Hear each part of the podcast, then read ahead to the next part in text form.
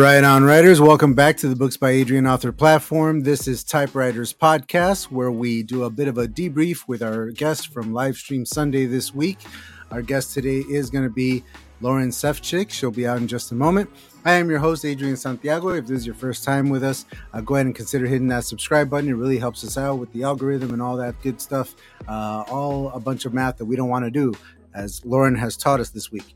Um, math is your enemy. So, uh, like, comment, subscribe, all that good stuff downstairs. Uh, links are all downstairs for everything that you might want from me or our awesome guest today. And uh, I'm not going to waste any more time. Let's go ahead and get her out here. Miss Lauren Sefcik. Hello. Hello. Hello again. Welcome. Um, thank you for doing live stream Sunday. That was fun. That was so fun. I had yeah, that that was great. I had a blast, and of course, my my bestie in there was just my, my greatest cheerleader. I love every moment of That's her. That's what it's all about, man. Just like just helping each other out, lifting each other up. That's that's all I ask, man. Just be nice to each other. It's awesome. She's like, free chance to scream at you and other people. Pff, yes. Sold. Say less, as the kids say these days. Right. Mm. Oh man. So uh, I'm very, very happy because that's three weeks in a row where our guest has been lovely and energetic and full of information and wonderful stories, and uh, and we appreciate you taking your time to be with us and meet with us and talk with us. Um, on this show, we tend to get a little bit more into the craft of things, and so most of what we'll be talking today about is actually how we actually do the thing that we do, the writing, and uh, all that goes into it. You mentioned already in Livestream Sunday that music plays a really big part in it. Uh, you're listening to music while you're plotting. You're listening to music while you're writing. Um, sometimes you put something on repeat because you want that scene to, to carry on that emotion. So uh, it, it sounds like it all comes down to like what the music can emotionally impact into your story. Uh, what do you think that comes from for you? Like, what is it that uh, that connects music to story so vividly for you? I think they're very integral. Um, as far like they've always been very integral as far as how that they connect to one another not only just by you know me but everyone else. Like so many writers and so many creators use music to everything. I mean even on social media platforms where you're seeing like tiktoks and things like that like all these trendy ones everything is done to music. Like music set i think like music is That's a good point. almost like it's it speaks to the heart and soul of an individual um and, it, and it's kind of a language all of its own like lyrics aside music is its own language in and of itself and it's universal one. universal yeah it's Mm. it's something that everyone can enjoy even if even if the music has no lyrics even if the music has lyrics that in a language we don't understand the the point is that it can still speak to us in different ways um and, and so it's kind yeah it's definitely that just like math the bane of our existence it's a universal language that everyone understands I was gonna say the sad truth about it is that music is math, and that's uh, Mhm. that's the heartbreaking part of it. Is that Yup. it's why I'm not better at it.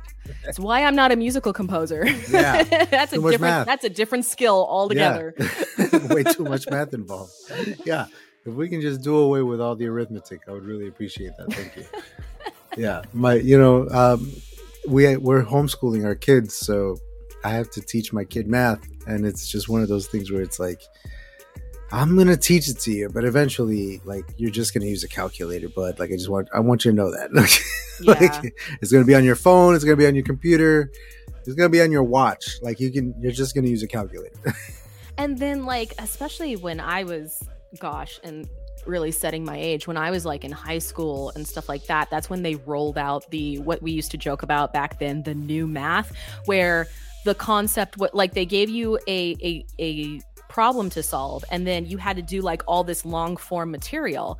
And the the point was not whether or not you got the right answer. The point was whether you did the process correctly. And it, it made no sense. It's like I well if you get the wrong answer what difference does it make if i did the process correctly? And then you Yeah. have you know first off it makes it unnecessarily complicated all right because there were more efficient ways to get a math problem or an answer to a math problem yeah and then there were other kids that literally would just, you know, do the more efficient one or just do it in their head, write down the correct answer, but then they would still fail. But because even though they got the right answer, they didn't do the process. And so you Mhm. got docked points for that. So yeah, that Yeah. just made it over that just I think that really failed us in if I had like, and I'm not even saying public education. Like that was like a you know everyone was it's across the board. Kind of yeah, yeah, yeah, uh, and I think when you make things unnecessarily bloated for just for no reason whatsoever like that that failed us on a lot of different it failed me and i was art i was already struggling with you know arithmetic as or just math in, in, general so yeah. I mean i wanted to get into the sciences i actually wanted to get into virology i wanted to work on the ebola virus and because i couldn't do calculus to save my life that like shut me out of the sciences right, right out the gate I have a similar story, but it's not quite as uh, intense. See, I wanted to be a marine biologist when I was a kid, and then I found out that you're at sea sometimes for months at a time, and so most of what you eat is fish, and and I, I am not a big fan of eating fish. So I was like, you know what, I'm going to pass on being the next Jacques Cousteau, mm-hmm. and instead just uh, stick to my chicken and my beef. I'm happy with that. Yeah, like when I was in um, my biology class, we did do like a genetics segment in school, and I loved it. Like, yeah. now I couldn't do the mathematical equation of what would be the odds of getting brown eyes over blue or what, you know, what have you. But then I could draw the double helix and then give you the answer. so it was like I could still do it. I could still get to it, but not in the normal the methodology. Yeah, yeah. Yeah, I literally I literally had to draw it out so I could visualize the probability process and then make a visual determination from there because that's how my brain works. Yeah, I could always figure out the squares, you know, the four squares with that. Like I can figure out how, you know, out of four kids how many are going to be blue-eyed and whatever but uh, you want a, an actual equation no, no pass hard pass. Yeah. I mean i'll tear up a sudoku puzzle. I am i love logic puzzles. I'll chew through those things all day long. Nom nom nom nom nom. And but yeah like just just you know algebra killed me. Yeah. Geometry killed me worse because, like, they're like, well, it's all visual. I go, yeah, but it doesn't mean anything. They're just giving you a shape, but it doesn't actually have a standard size. Like, I can't compare it to the next circle right next to it and do a scale comparison because they're telling me this same exact circle is yeah. a different diameter than the next one that's the same exact circle because, in the end, the visual has no meaning. Yeah. it's, it's, whatever value they give yeah, to it. So it doesn't help me. you know, I feel like we've gone down a bad road on this podcast already. We started out and we went straight down the geometry uh, wormhole. Let's let's dig ourselves out of that real quick. Yeah. Solve for X. They're never coming back. No, I don't want to solve for X. I don't. Those days are behind me. No more solving for X. okay, I'm sorry. I, I tangent squirrels all over the place. I apologize. no, not at all. You're doing great. Um, how does math play into your writing process? Right, no, um, right? Like the mages. The mages are, you know. Do they have like levels and stuff? does it amplify their power? Are, are you doing that kind of like scale thing with with with them? Like, what's going on there? Well, like for the so since we're on this topic, going back, yeah, going back to the magic system and specifically the mage class because I can't because this their set of rules does not apply to any other class. It's explicitly them. So in the mage class, you have basically the casters can do three different elements: fire, lightning, ice. Okay, and then so you've got that as your baseline. Um, and then from there, you can specialize. You can be an elementalist, which is all your support based skills, your heals, and stuff like that. You have your battle magi, which is like all your all your spells are cast upon you to amplify your physical attributes, and then you have your arcanist specialization, where you cast your element really, really big. and so basically what happens is that uh, a mage is attuned to a specific element and then from there there so they can only cast their element. But they can cast all the spells from that domain. However depending on where they're attuned in the specific domain those spells don't take nearly as big of a toll on their bodies as the others do. Mm. so um somewhat spoilery, so people want to maybe skip ahead about a minute. One particular character, Colin, is an ice mage, but he's an elementalist. He's support.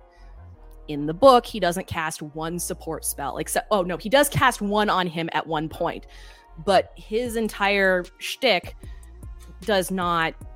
He he never casts within his attunement in that specific situation. So you're constantly seeing him reach the hemofather stage where his colleagues are telling him to stop doing that.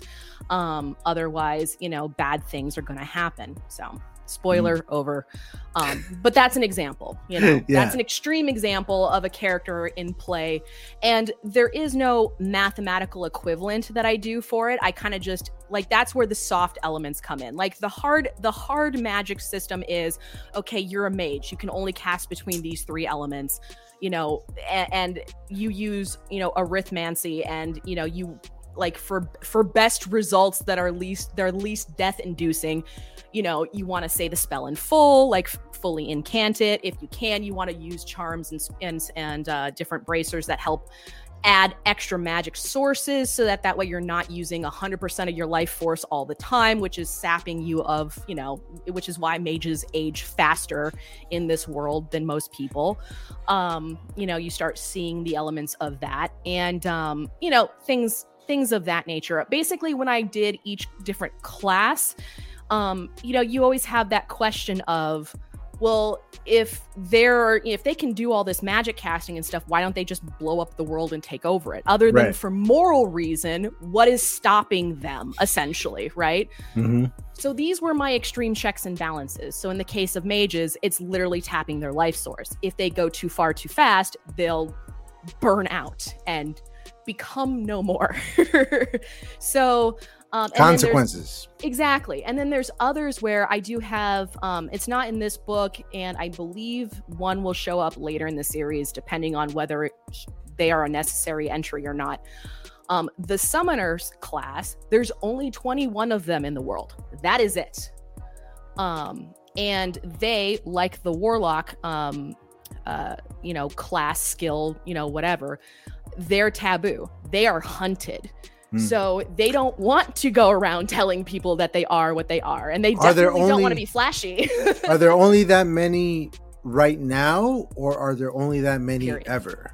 Period because a particular um, deity created 21 creatures in Keeps the pantheons. And so there's only 21 creatures to summon from, and each creature bonds to their summoner.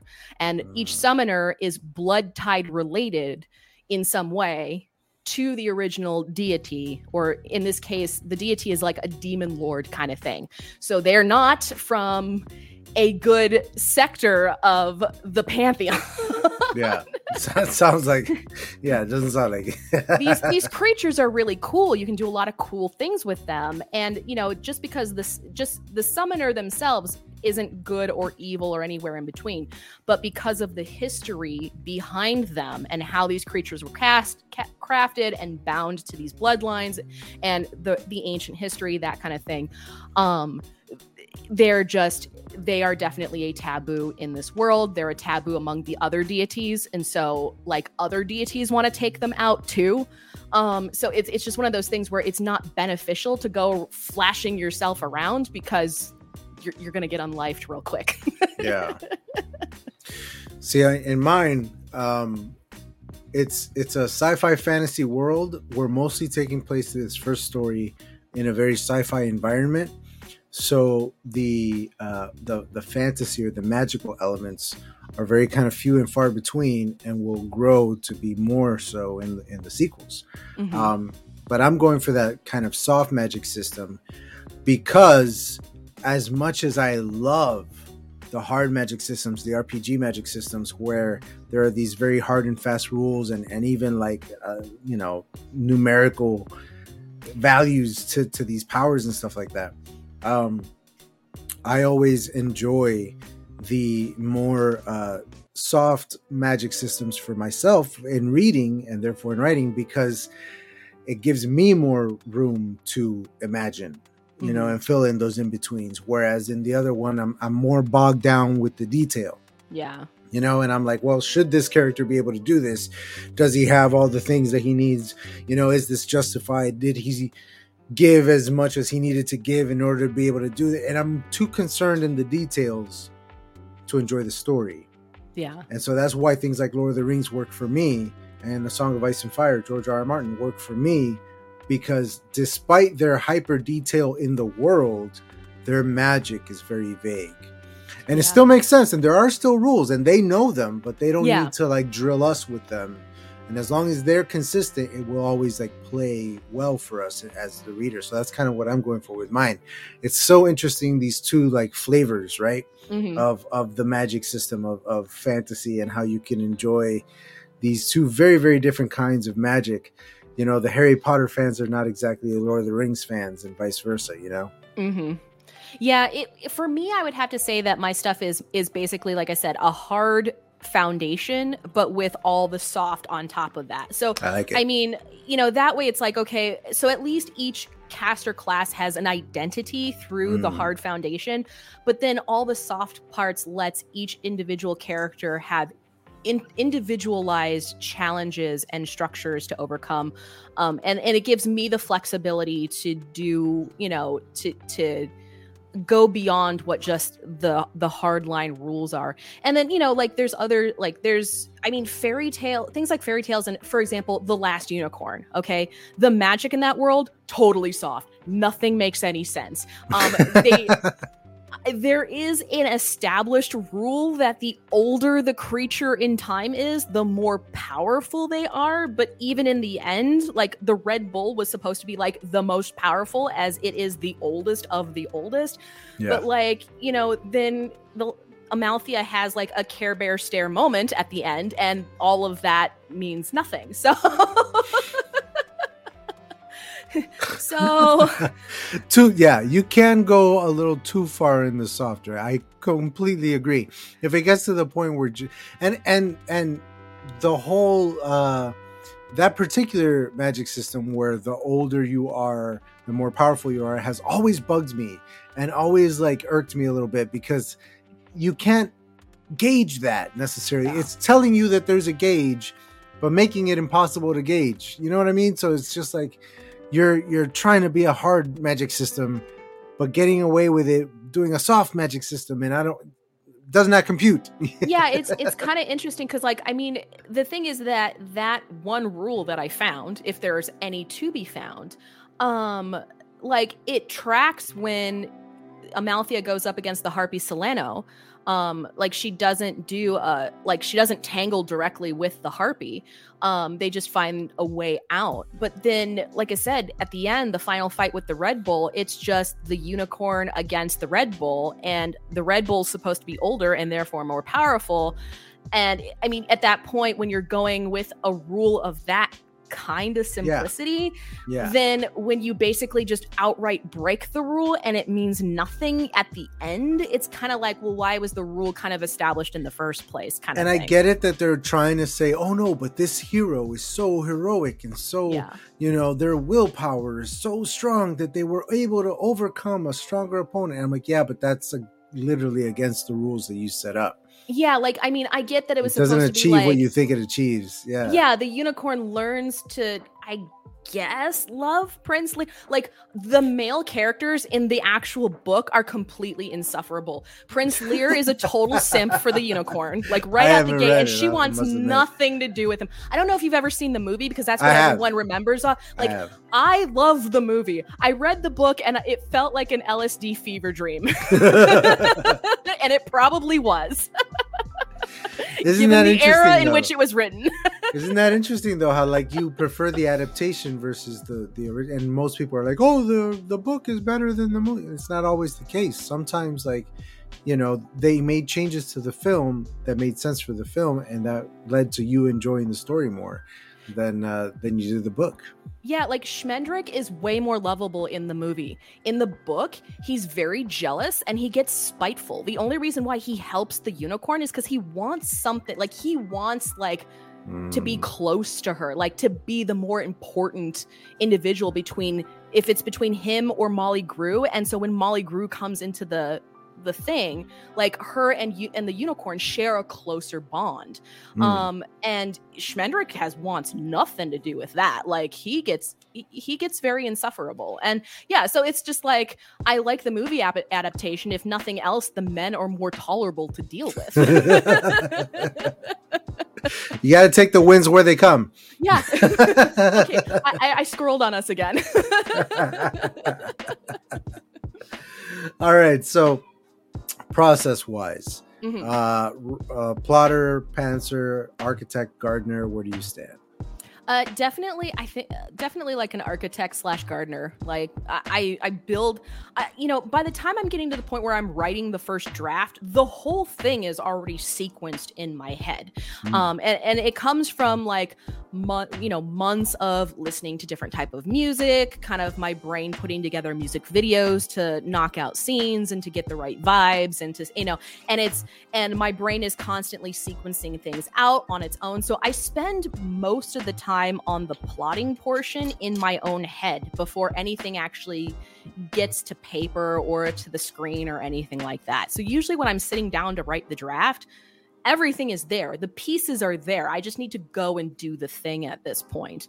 Um so yeah, definitely more of the gardener type. Um but yeah, like I give myself enough breathing room to have the characters do what they need to do um, just as long as the chapter achieves a goal. And does this sometimes veer off course? Yeah, but then I go back, I refurbish the outline a little bit to take the change into account. And then I can, you know, I always have a roadmap. And it's We're similar in that, yeah. Yeah, yeah. As long as the end destination is there, how we go about it doesn't always have to stick to the first outline. It, it has room to breathe. I give myself that opportunity to change course where necessary.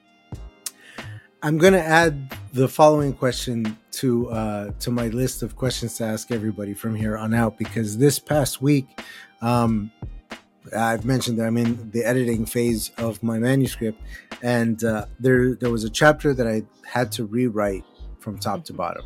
Mm-hmm. Uh, the whole thing didn't work, and I needed to rewrite the whole thing. And it is about halfway done right now. Mm-hmm. And it's the best thing I've ever written. Yay! That's it, so good. yay! But also, it's it's the rest of the of the book. Like now, I'm fighting this urge to rewrite the entire book.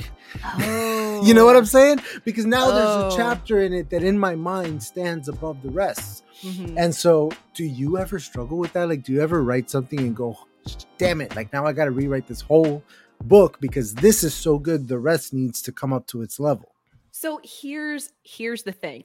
I have a weird set of training. I did mention in the live stream that I have done play by post role playing games. I've done them for decades where you I, I don't know if you're familiar with it. It used to be in the in in olden times it used to be like on message boards or chat rooms or things like that. Way it's, back in yesteryear. In old back during the aol chat room era where you were on dial-up and everyone knows the dial-up sound by heart uh, where us elder millennials twitch a little every time yeah.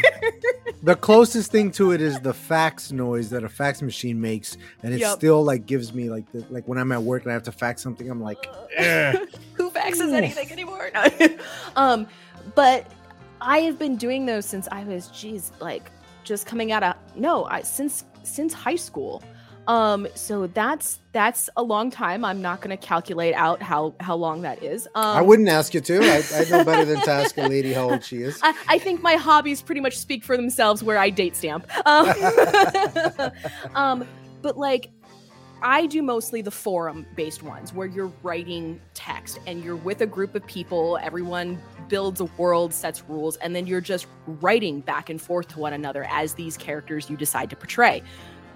Over that time, you work with so many different players. Everyone has their own agendas. You get you get toxic elements in there and you learn how to deal with it. Like everyone wants to be the chef in the kitchen kind of things. And so over the years, I have learned to be thrown so many monkey wrenches mm. that basically whenever I go into a story, I typically have several backup plans. Like that's why I say whenever something veers off course, I'm just like, okay, so then it changes this, this, this, this, and this. And so if it changes something in the back, I just write myself a little note for when I do the editing phase, going, okay, this needs to adjust.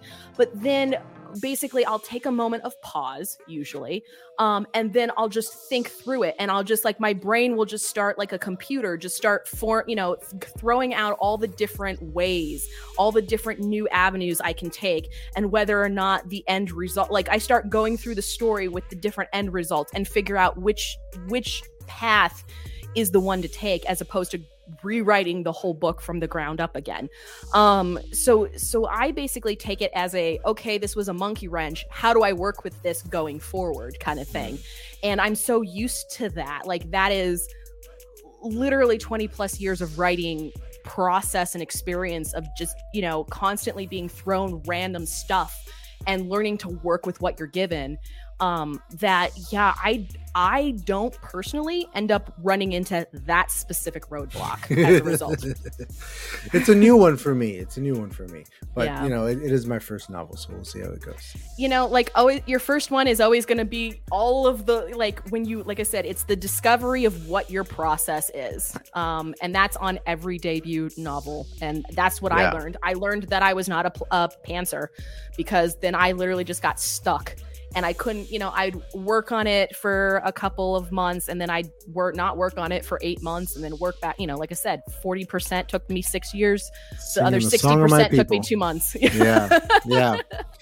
Yeah, for sure. I've, I've definitely been there. In fact, the, the entire reason why I, I switched gears to this project is because I spent like almost five, six, God, maybe even close to seven years on a different project that I never finished because it just kind of like I was spinning my wheels on it, you know, mm-hmm. and it's a it's a project where like there's a there's a particular standard that I'm holding it up to, and I'm not there as a writer, and I had to like it took a while, but I had to come to terms with that myself and, and be like, you know, let me step aside from this thing that I need to be amazing, mm-hmm. and instead focus on something a little more simple, a little more me, a little more you know, comp- I can deal with a novel, you know, instead of this graphic novel series that I wanted to do. So, um, so yeah, I I, I feel that for sure. Um, you know, we we talk a lot of, on this uh, channel about imposter syndrome, and I that's another thing that I always ask uh, our guests do you struggle with that at all? How do you deal with it? Imposter syndrome and writer's block are the big two that that every new writer wants to know about. So what do you think? Um I am again weird. Um the imposter syndrome, I tend I, I get it in little waves, but I don't tend to dwell on it because it's not productive to the cause, and so I just tend to ignore it. Um and, and like I said, like I, I do the MBTI thing, so it's my INTJ brain. Like everything is already pre-processed in my head before I'm going down to things. I mean, I would have to say, like, am I as polished as like your George R. R. Martins, or am I as polished as whatever? I, I, would say no. yeah, um, no I'm not that tech. I'm I'm a crap technical writer. Um, and I know that, but that's what a professional editor can be hired to do is to handle all that nonsense. I'm not super prosy. I've accepted that. Like, I'm more, I, I, am your popcorn flick type of writer. I'm, you know, you go in, I just, I'm here, I'm like your campfire storyteller. Like, you come in to just be told a fun story that you can either emotionally resonate with or have a lot of fun with or just enjoy like you know it'll have some serious moments but in the mo but it'll have lighthearted moments. And it's just meant to you're just meant to sit back and relax and kind of let the story take you for a ride kind of thing. Um i'm not i don't really try to bogged down in the details of like really trying to commit to sending a message kind of writer. And i think that's you know um and, and, others are and that's fantastic but i've never been that type of writer. And so i think that's maybe where some of the po- imposter syndrome comes from is that when you when you're reading the works of individuals who have that multi-layer messaging like they're trying to make either this huge political statement through allegory or metaphor or whatever and it's these like bestseller, high award type tier books like um i mean that is fantastic. And if that's what you strive for then obviously hone your craft for that and just know that you're never going to be perfect the first time around. So just keep going keep writing books keep publishing you know keep going. You will get there as long as you keep practicing to make progress um, but if you're not that type of writer, then don't try to beat yourself up over something that's just not you and is not your style. Mm-hmm. Um, you know, because there's readers too that they want meaty, in depth um uh reads like that and then of course then you've got others that are like you know I just want popcorn material. Like, just give me, I just want to be able to sit down, decompress, and just read something that takes me off somewhere that I don't have to like overthink it all the time. Um, and I think I'm kind of leaning more towards that, and I just accept that as a writer. Um, and so, you know, the few bouts of imposter syndrome that do sneak up on me every once in a while, um, that mainly come while I'm sell trying to sell my book to others or try to pitch my book to others. Mm. Um, I just ha- I've I just have to ignore it because it doesn't do me any good. You know, you're you're echoing a little bit of uh, of uh, um, Garrett Robinson. I was blanking on his name. Garrett Robinson a couple of weeks ago was talking about that same thing, and um, you know, finding your voice and all of that, and and and how, especially that first book, is that process of figuring out who you are as a writer, what you're like, what your process is like, and that self awareness is priceless. I mean, self awareness is, is at the end of the day what it's all about because as long as you're not hurting anybody else, being yourself is the end goal. It's just to be yourself as openly as possible, and in this case, as a writer, as an author, mm-hmm. know thyself, be thyself. You know what I mean? Like yep. you know, it, it's and since talking to him about that and and you kind of echoing the same thing I, I am thinking about myself as a writer and the kinds of stories that i write and it's like i i read all of that like epic fantasy stuff all of that like hyper detailed you know very vivid world stuff so that i can write the popcorn version of those things. Yeah. as you refer to the popcorn version the the one that like is a little more accessible to most because it's not quite as detailed but it has the room for all of that. Yeah. All of that epicness is in there. You just kind of have to fill it in with your imagination. Yeah and i mean like you know i'll i'll there are certain like little messages that i like to put in there and stuff like that and i in in Same. the end i'm just i'm just writing an experience for these characters and they're all they all come from different backgrounds they have different challenges that they try to overcome i'm not trying to pinpoint to any one particular message mm. um because i like to let my readers figure out how the book touches them from for an experience um how they picture the characters in their heads how they experience the world um, you know, how one character's story specifically resonates them because, you know, I had I have certain certain readers will come back and go, "Oh, did you write the character specifically like this?" No, I didn't specifically go in for that. But if that message was good for you, all right, then, then that's that. what it is yeah. for you yeah. you know and that's okay just because you know and and that has uh, that that will always be a double-edged sword because then you know especially with me being computer paper colored um there may be something subconscious that i end up writing that ends up being an, a bad interpretation for someone else that it's sure. harmful for them always and, a danger these days sure yeah and and while it's never my intention to cause harm to to anyone every there's so many people out in this world, everyone has so many different life experiences that there will be at some point something I will write will cause harm. And in that particular instance, I'll I'll always do what I can to do better. Um, but in that case, then just don't read my book just it just i don't ever want to cause harm or danger or any type of trauma or have anyone relive that in their own you know experiences and you know so i mean that the the art form is a double-edged sword in in all cases so. You're you're putting yourself out there you know? It's um yeah. it's very uh you feel exposed. Mm-hmm. and you are you're vulnerable. But that's part of the art you know? Every artist will tell you the same thing when they put out a painting you know? You're just mm-hmm. kind of burying it all out there. Yeah someone sees a butterfly another one sees like the apocalypse. Like yeah.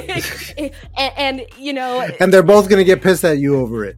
And i went in going i was drawing a flower. I don't know where yeah. you, you both are yeah like, like, i'm not anywhere on either of these pages. I don't know where you got either of those results but okay i'll roll with it. Like i mean it, it's I, I, never want to deny a person of their experiences with something or a, a process or a material um, you know, I, I always go in with the intention of trying to do no harm, but I know that that's not a hundred percent a guarantee Amen. with whenever I write. World, yeah, yeah, yeah. We, we we do our best. We do our yep. best. yeah, we try. Lauren, thank you so much for being on both shows today. This was thank fantastic. You, for having you me. a wonderful guest. I can't wait to have you on again. And uh, for everybody else uh, who wants to know more about Miss Lauren Safchik here, please click her links down in the description down below. Her website, her social media, it's all on there. You can buy her books through uh, those links there. So go ahead and support Miss Sefchik with her series. I, I, can't wait to read it. I, am sorry I haven't had time to read it yet, but it is on my list, and you, I will read it. My TBR list. Like I think I've got like 50 indie books that I I promised people I would read, and I get through 12 a year. I am screwed. yeah, we're screwed. We're all gonna die with to be read piles that are just like just bury me in with the with my It'll books. Be, we'll figure it out in the afterlife. Right. All right, y'all. Thank you so much for being here. Like, comment, subscribe. Uh, any questions for uh, Miss Sefchik, go ahead and uh, leave them in the comments down below, and I'll be sure to forward them to her and everything. Um, and uh, as always, thank you for being here. Like, comment, subscribe. Right on Writers.